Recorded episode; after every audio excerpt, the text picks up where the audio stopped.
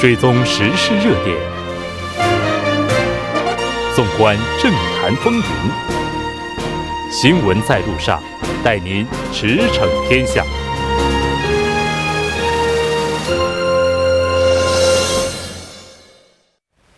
了解最新热点焦点，锁定调频一零点三新闻在路上。在接下来的半个小时，将为您带来此时此刻主要新闻聚焦分析以及数据有话说。广告过后马上回来。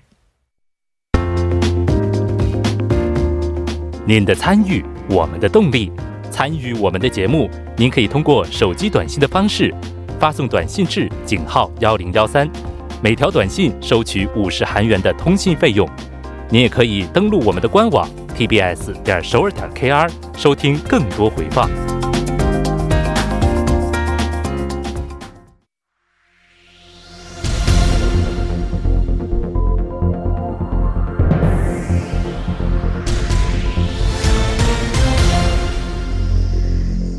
此时此刻，主要新闻。接下来把时间交给新闻播报员孙志武，我们稍后再见。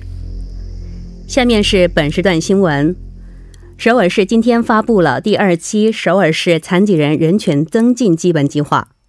二零一四年第一期计划的重点是将残疾人政策模式从施惠性层面转换转换为基本权利。此次第二期计划的重点是通过强化劳动权、移动权和居住权，使得残疾人士能够享受与非残疾人同等的日常生活。首尔市计划首先通过一对一的就业帮助，将中正残疾人的工作岗位数量提高四倍，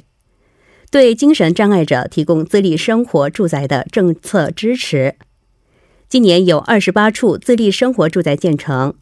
此后计划每年增加二十处。另外，首尔市还计划截至二零二三年，在地铁所有车站中设置残疾人用的电梯。并计划引进低底盘公交车。此次计划由残疾人士和残疾人人权团体以及残疾人协会等共同组成的实务委员会参参加。此次计划通过市民听证会后，最终确定。下一条新闻：文在寅总统今天下午再次要求国会发送宪法裁判所法官候选人李美善的人事听证报告。宪法裁判所法官候选人李美善的人事听证报告法定发送限期为十五日，但目前国会尚未发送听证报告。在国会尚未发送听证报告的情况下，总统可规定日期要求国会再次发送。若国会仍未发送的话，总统即可任命提名人。文在寅今天将国会发送人事听证报告的时限定在了十八日。宪法裁判所法官候选人李美善因涉及股票交易问题而遭到自由韩国党等在野党的攻击，要求其放弃提名资格。青瓦台有关人士表示，李美善已对股票情况解释清楚，并非不合乎规定。下一条新闻：为达成美国和日本的新贸易协定，两国于当地时间十五日在美国华盛顿举行了谈判。去年九月，美国总统特朗普和日本首相安倍晋三达成了联合声明，决定在关税领域，包括商品、商品贸易和服务贸易，签订新的贸易协定。但是，美国主张新的贸易协定应不限于商品领域，还应该包括金融服务和投资领域的一揽子自由贸易协定。两国计划到当地时间十六日进行完首次协商后，再次确认。对方的立场，再进行后续的交涉。下一条新闻：韩国人日常携带的现金比三年前减少了三分之一左右。今年今天，韩国银行公布的二零一八年各经济主体现金使用形态调查结果显示，去年家庭拥有交易用现金的平均金额为七千七万八千韩元。比二零一五年的十一万六千韩元减少了三万八千。以上是本时段新闻。接下来马上为您带来我们今天聚焦分析的第二部分。美国即将发布汇率报告书，美国贸易保护主义呢开始将矛头转向欧洲、韩国和日本。就相关话题，马上连线来自韩国泛亚咨询有限公司的首席顾问杨帆进行了解。杨帆，你好。吴哲，你好，大家好。非常高兴和您一起来了解今天的话题。那韩国我们看到是自二零一六年四月以后，连续被列入观察对象国、汇率操纵观察国。那这次的话，我们看到有分析表明，呃，有可能也会被列入。这个情况到底是怎样的呢？呃，美国财政部应该是每隔半年，就是六个月会发布这么汇率的一个半年报。那它的目的呢，很明确，就是为了确保它的这个贸易伙伴能够消除这个妨碍自由、公平和互惠贸易的这种不公平壁垒。那其中，它会每每一次呢，会指定一些认为对影响这个公平贸易构成重大挑战的这些国家，会指定它为汇率操纵国，或者是汇率操纵国的一个观察名单。但是从韩国目前今年的这个情况来看，它是以二零一八年韩国的这个经济数据来分析的话，呃，应该说从定性的这个三个这个条条件上和标准上来讲，韩国只是现在只是对应了一个条件，从硬件的这个条件上来说，并不构成被列入这个观察名单的可能。嗯，但是我们要从这个报告书的真正意义上来看的话，其实这个报告书应该说更像是美国用这个报告书来去就是跟其他国家。进行这个斡旋的一个筹码的可能性更大一些，就是说从本质上来讲，这个规则实际上是美国自发制定的一个游戏规则，那它就可以用这个规则去影响其他国家。除了刚刚讲这硬性条件之外，更大的可能性可能就是软性和看不到的这一面，就是可能是目前美国和韩国在经济和政治相关这些协商的这个进展的顺利程度。包括还有就是美国政府的一些单方现象，包括美国总统的单方面的一些意向，可能会对这个，呃，软性或者说看不到无形的这个这个判断会有很大的影响。嗯，是的，也就是说，从目前这个情况来看的话，被列入的概率也并不是非常高。在三个条件当中，我们看到韩国也只符合经常项目顺差这样一个条件。是这个，一般来说，美国是在这九四年 WTO 成立之后呢，就对这个认定为呃汇率操纵国的标准，它确定了这样一个三个标准。那这个标准呢，第一个就是说对呃美国贸易盈余超过一年二百亿美元；第二是这个经常项目经常项目盈余占 GDP 的百分之呃三左右。第三个就是说，这种单方面的干预汇率的这种呃规模呢，是超过 GDP 的百分之二。而韩国呢，是根据二零一八年的它的这个宏观经济数据，只是对应了第二个条件，而第一和第三应该说是没有没有对应。那第二条件，也就是说，它的这个韩国的二零一八年的呃经常项目盈余是超过了标准值的百分之三，现在是占 GDP 的百分之四点七。所以说，硬性条件是，韩国并不是，并不构成被列入这个观察名单的可能性。但是刚刚有讲到嘛，毕竟这个话语权还是在对规则的这个话语权和解释权还是在美国，所以美国就是特朗普这一边，或者说美国政府的这个看法呢，还是还是需要揣摩的。嗯，是的。在之前的时候，美国财政部是将韩国、中国、日本等六个国家相继列入了观察对象的名单，而这次看来的话，韩国是否会被列入，现在还是一个未知数。中美贸易谈判现在，我们看到各方呢也都是表示说是接近尾声了。那但我们看到一直奉行美国优先的特朗普总统似乎在酝酿新一轮的贸易战。那这次的目标呢，我们看到是欧盟以及日本。在本月八号的时候，美国已经这个向欧盟方宣布了贸易战。这个情况又是怎样的呢？对，就是上周我记得我们就有谈到过，就上周周二，美国总统特朗普就是再次以这种呃非法补贴空客为理由，对欧盟展开了新一轮的这个加征关税。当时美国方的这个声称就是说，欧盟擅自非法补贴了空客飞机，也因此呢会对这个欧盟的，比方说像一些这个载客直升机、奶酪、葡萄酒、滑雪服等等一些相关的品类加征关税来予以警告。那。主要它的依据肯定就是一九七四年贸易法案当中的三百零一条款，然后，美国政府是正式启动了程序，然后确定具体是哪些产品进行加征关税。那其中的这个欧盟方的这个官员也，有欧盟方的态度也是说，欧盟呢也会立即的会为这个呃美国的加征关税的这个计划呢，会制定自己的一个报复计划。其实，在这之前呢，就是三月末的时候，中欧领导人会晤之前，其实美国就曾经爆出过可能会对欧洲。的这个汽车征就是加征关税，而这个其实对欧洲的影响更为大一些，所以说这个贸易战的施加压力的方向应该越来越多样化了。是的。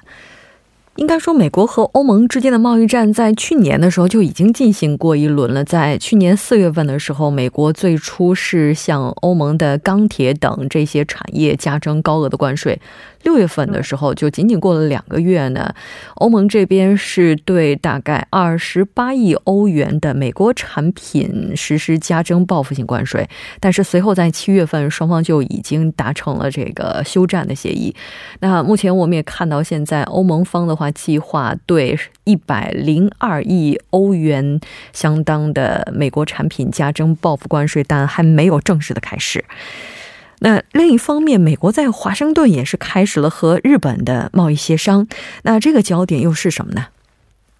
呃，应该说，这个美国跟日本之间的核心，嗯。争端比较大的产业来讲呢，就比较明显。那第一个肯定就是汽车，就是特朗普自从上任以来，一直是指责日本，认为这个你像美国一年同日本的这个贸易赤字就高达六百七十六亿美元，是这个像中国、墨西哥、德国之后排在第四的。所以他从上任开始就在严严格的这个呃批评日本，希望他尽量在这这方面要采取一些更更合适于美国贸易的一些政策。所以认为日本出口的汽车是造成两国巨资。的这种巨额的赤字的最主要原因，所以说在跟日本的谈判上来讲，应该说特朗普会在做好了对日本汽车实施这个征收高关税或者限制进口措施的这个准备。那另外除了汽车之外呢，这个美国和日本之间还有一个贸易焦点就是农产品，因为随着这个美国退出了跨太平洋伙伴关系协定之后呢。这个美国的牛肉在日本市场的份额现在是越来越没有竞争力了，嗯，所以说这个一部分农产品也是这次呃美国和日本谈判的应该说比较核心的问题。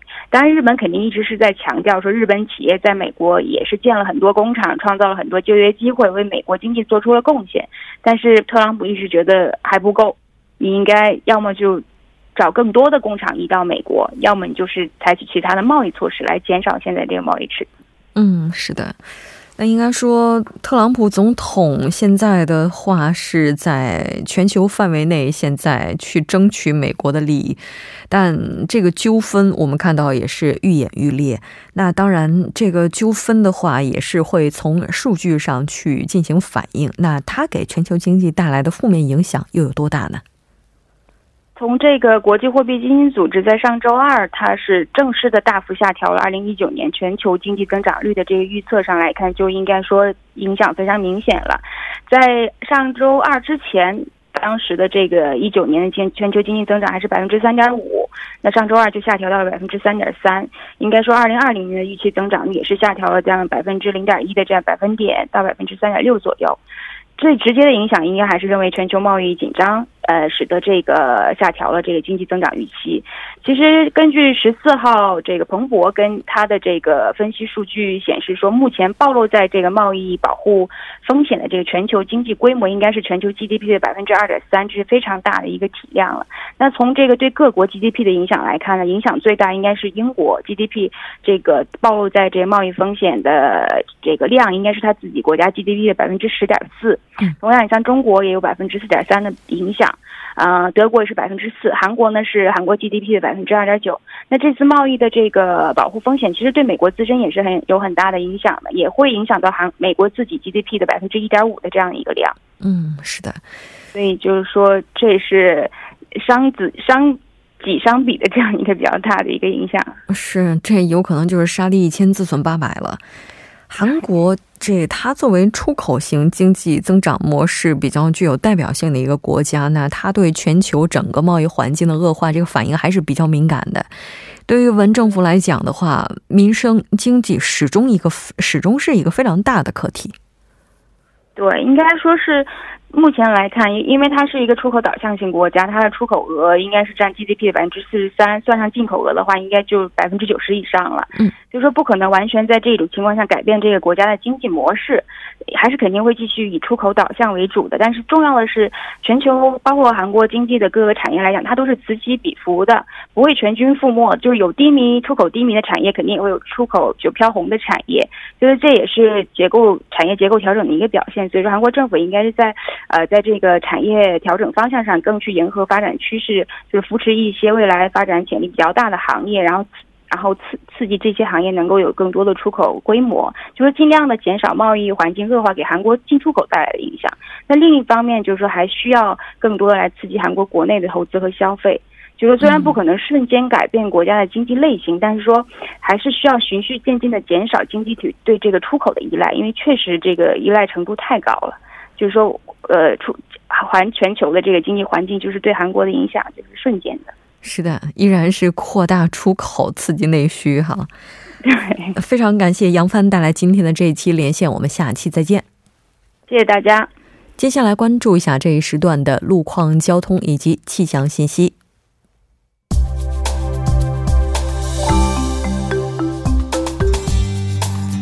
晚间六点四十六分，依然是由程琛为您带来这一时段的路况和天气播报。我们先来关注一则施工路况，在江边北路元小大桥附近路段正在进行道路设备维修的施工作业。受施工以及目前行驶车辆不断增多的影响，一直到杨花大桥为止，路面拥堵严重，还望途经的车主们参考相应路段，小心驾驶。好，接下来是在奥林匹克大路沿四高速公路转换出入口至禅寺十字路口方向。目前呢，在禅寺小学附近路段的二车道上进行的道路施工作业已经结束，二车道恢复正常通行。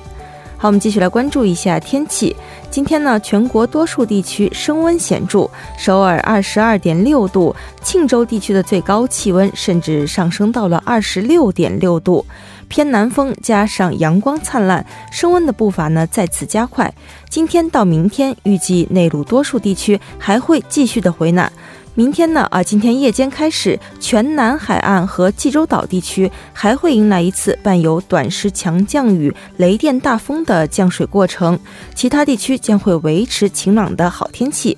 好，我们来关注一下首尔市未来二十四小时的具体播报情况。今天夜间至明天凌晨多云，最低气温十度；明天白天多云转晴，最高气温二十二度。好的，以上就是这一时段的天气与路况信息，我们稍后再见。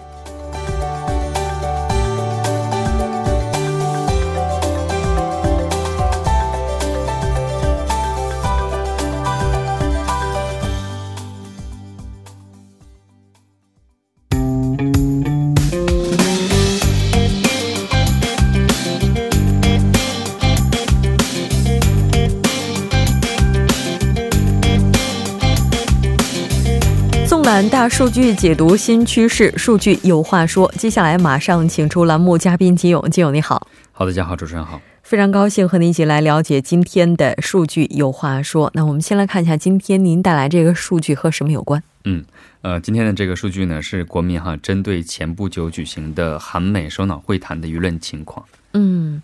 这个。前一段时间举行的韩美首脑会谈，我们在节目当中也提到过啊。应该说，朝野上下对他的意见是不一的。对，舆论调查的情况是怎么样的呢？嗯，呃，今天呢是今日亚洲哈委托了这个舆论调查机构 a d i a n Search 哈实行的第四个月的第三周的定期舆论调查，然后结果显示的话呢是韩国国民十人当中呢就有五人是认为十二日哈在美国华盛顿举行的韩美首脑会谈取得了成果，然后具体的比例呢是百分之四十九点六哈，然后相反呢回答说这次首脑会谈没有什么成果的话是占百分之四十二点三哈，认为有成果的比例。呢，应该算是嗯，比没有是高出了百分之七点三。嗯那从这个不同的年龄段来看的话，又有什么特点呢？嗯，呃，首先看一下男性层当中哈，认为有成果的话是占了百分之四十七点四哈，认为没有的话是占百分之四十八点五，赞成和反对的比例应该算是不相上下的哈。然后在女性层层当中哈，有成果的比例呢是占百分之五十一点三，相对来说非常高一点哈。没有表示没有的话呢，占百分之三十六点三哈。然后呢，有成果的话呢，应该算是应该算是这个五十一点。三比三十六点的话，应该压倒性的一个比例哈。嗯，特别是呢，在这个进步和保守的这个政治阵营当中哈，评价是出现了一个明显的分歧。呃，在具有进步倾向的三十到四十多岁的人群，还有就是中立进步层啊，还有就进步层，呃，肯定性的舆论评价是占多数的哈。相反呢，在保守支持层当中哈。多的呃六十岁以上的呃人认为是没有什么成果的。然后这次的调查呢是在十三号到十四号，以全国一千一百一十三名满十九岁以上的成年人进行的一个调查，误差呢是在百分呃百分之九十五信赖度的上下二点九哈，应答率呢是在百分之六点八。是的，这次会谈我们在节目当中也提到过，双方举行的整个会晤加在一起的时间是不到一百二十分钟。是的。那当然，它会受到一些时间方面的限制，再加上整个日程比较仓促哈。但我们也看到，在整个日程行程结束之后，目前韩国也是在积极的去推动第四次南北首脑会谈的进行。当然，这个虽然说是已经呃正式的提上了日程。结果如何？现在还是需要时间去验证的。那我们再来看一下今天您带来的下一个数据。嗯，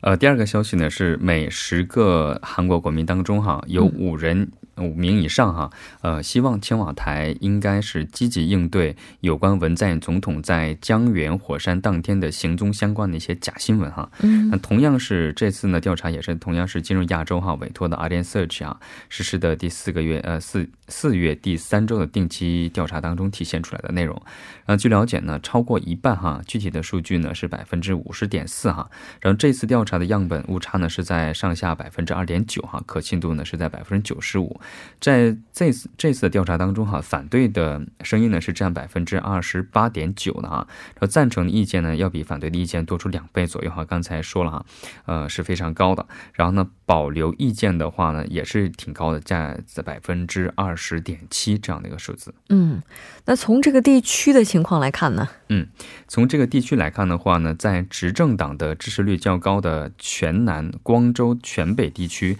呃，赞成意见呢是占百分之六十四的哈，然后应该算是压倒性的一个优势。特别呢是在发生火灾的江源和济州地区哈，赞成的舆论是占了百分之六十三点三哈。另外呢，保守支持层较多的釜山、蔚山、庆南的赞成意见呢，也是以百分之啊五十四点一的这样的一个数值超过了一半哈。然后呢，其次的话呢，应该是经济仁川是占了百分之四十九点九，呃，大田、中青、世宗的话是百分之四十八点二，首尔的话呢是百分之四十六点三，表示应该是赞成这样的一个调查。嗯，然后从政治倾向来看的话呢，保守层中哈反对者是占百分之四十三点三，而中立进步层和进步层的当中哈赞成者是也是占到了百分之六十以上上哈。然后但是呢，中立保守阶层中赞成和反对的意见分别为百分之四十一点三和百分之三十七点五哈，在误差范围内应该算是几乎持平的这样的一个状态。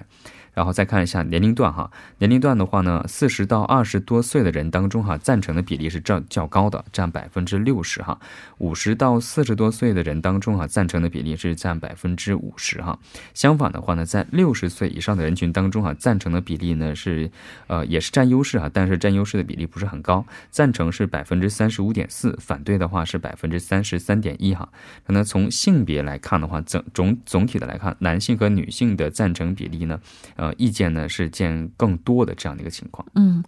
从整体上来看的话，赞成的人数还是要高于反对的人数。对，也就是说，更多的人是支持青瓦台能够积极的去应对有关文在寅总统在江原火山当天行踪的这个假新闻。哈，嗯，对。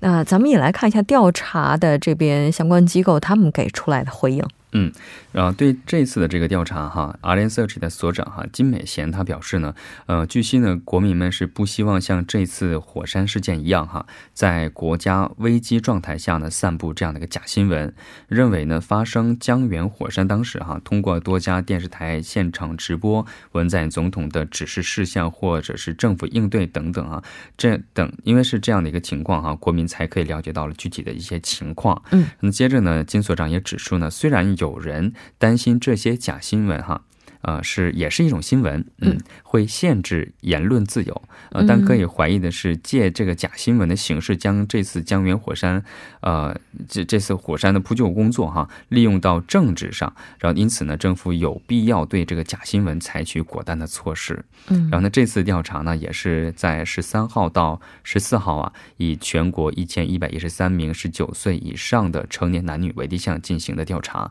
呃，应答率呢，也是在百分之六点八。嗯，通过使用结构化问卷的形式，哈，呃，百分之百的无线电话的自动应答 RDD 的方式进行的。是的，